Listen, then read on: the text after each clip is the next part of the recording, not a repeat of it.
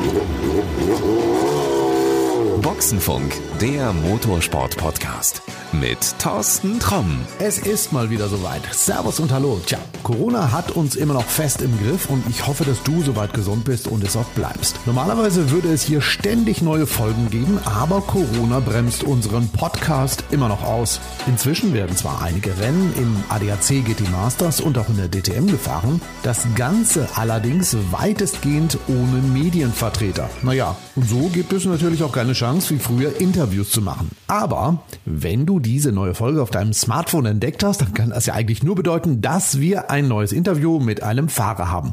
Und so ist es auch. In Zeiten von Social Distancing habe ich mal ein paar Fragen zusammengeschrieben und die dann dem Lukas Auer gemailt. Seine Antworten sind dann komplett virenfrei per Internet hier angekommen und du kannst deshalb eine neue Folge von Boxenfunk hören. Ein Hoch auf unsere digitale Welt. Lukas, wie man bei deinem Sieg am Lausitzring gesehen hat, hat Corona einen großen Bogen um dich gemacht. Und du bist entsprechend fit, stimmt's? Servus zusammen. Ja, stimmt. Ich bin vollkommen fit und, und gesund. Und jetzt jede Woche in Rennmodus. Wie hast du denn die ersten Monate der Corona-Zeit erlebt? Also, was hast du während des Lockdowns daheim in Tirol gemacht? Naja, erstmal mal sagen, bei mir ist die letzten Jahre so rumgegangen und ich habe hab noch nie so viel Zeit mit meiner Familie verbracht.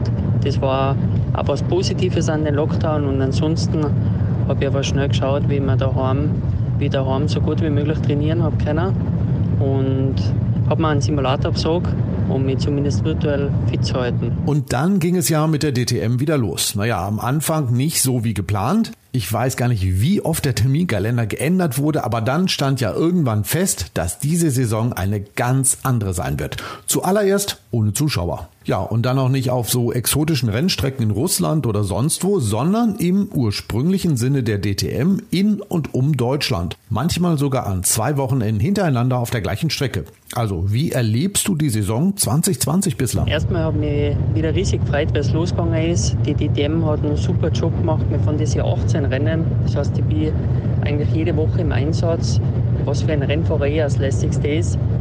Aber natürlich ist es ungewöhnlich. Wir sind viel weniger Leute an der Rennstrecke, ohne Zuschauer, ohne Fans, was natürlich für uns alle hart ist. Ja. Aber, aber immerhin äh, können wir eine tolle Show über den Fernseher bieten und in Assen haben wir die ersten Zuschauer wieder dabei und da, da freue ich mich riesig. Durch die ganzen Corona-Änderungen wird die DTM-Saison ja erstmals bis in den November laufen. Hast du dir deshalb schon mal das Winterreifenprogramm von Hankook genau angeschaut? Mit unseren Monsterpoliten bringen wir alles zum Schmerzen.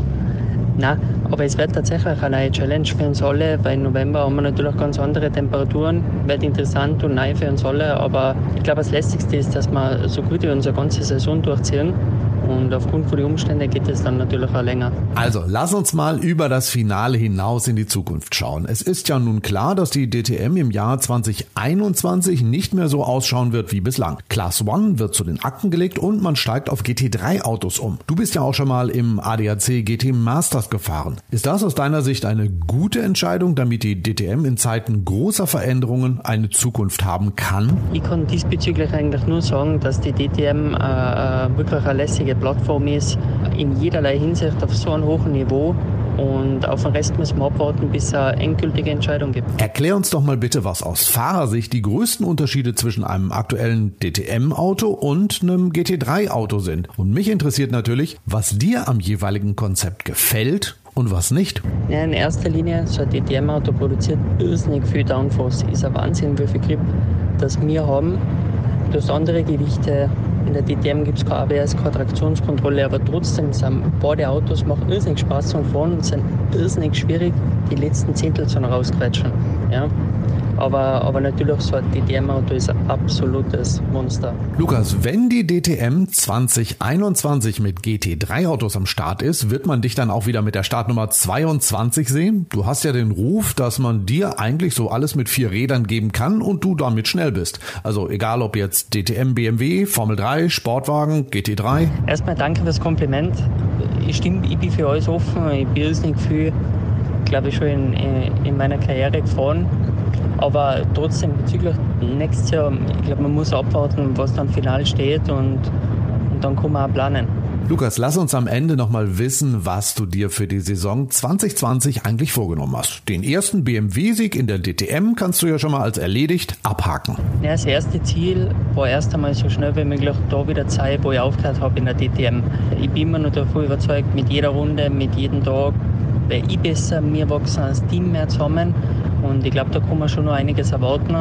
Aber natürlich muss man dann, dann immer schauen, inwieweit, wie konkurrenzfähig das wir sind. Aber ich glaube, der Sieg war Ausrufezeichen und ich freue mich jetzt auf die nächsten Rennen. Super, dann drücke ich dir dafür die Daumen, sag vielen Dank für dieses Social Distancing Interview und lass bald mal wieder was von dir hören. Hat mich sehr gefreut und wir hören uns auf jeden Fall bald wieder. Ja, das war mal wieder eine ganz andere Boxenfunk-Folge. Dem Internet sei Dank. So haben wir einige Neuigkeiten von Lukas Auer erfahren können. Links zu seinen Social Media Kanälen, die findest du in den Show Notes. Und wenn du in deinem Podcast Player den Abonnieren-Button klickst, dann bleibst du immer up to date. Das geht ganz easy überall dort, wo es Podcasts gibt. Und wenn du ein Alexa haben solltest, dann schau mal bei Amazon vorbei. Dort gibt es von uns auch einen kostenlosen Skill. Wir hören uns in der nächsten Folge wieder. Dann gibt es natürlich wieder mehr von interessanten Menschen aus dem Motorsport. Also bis dahin und bleib gesund. Das war Boxenfunk, der der Motorsport-Podcast mit Thorsten Tromm.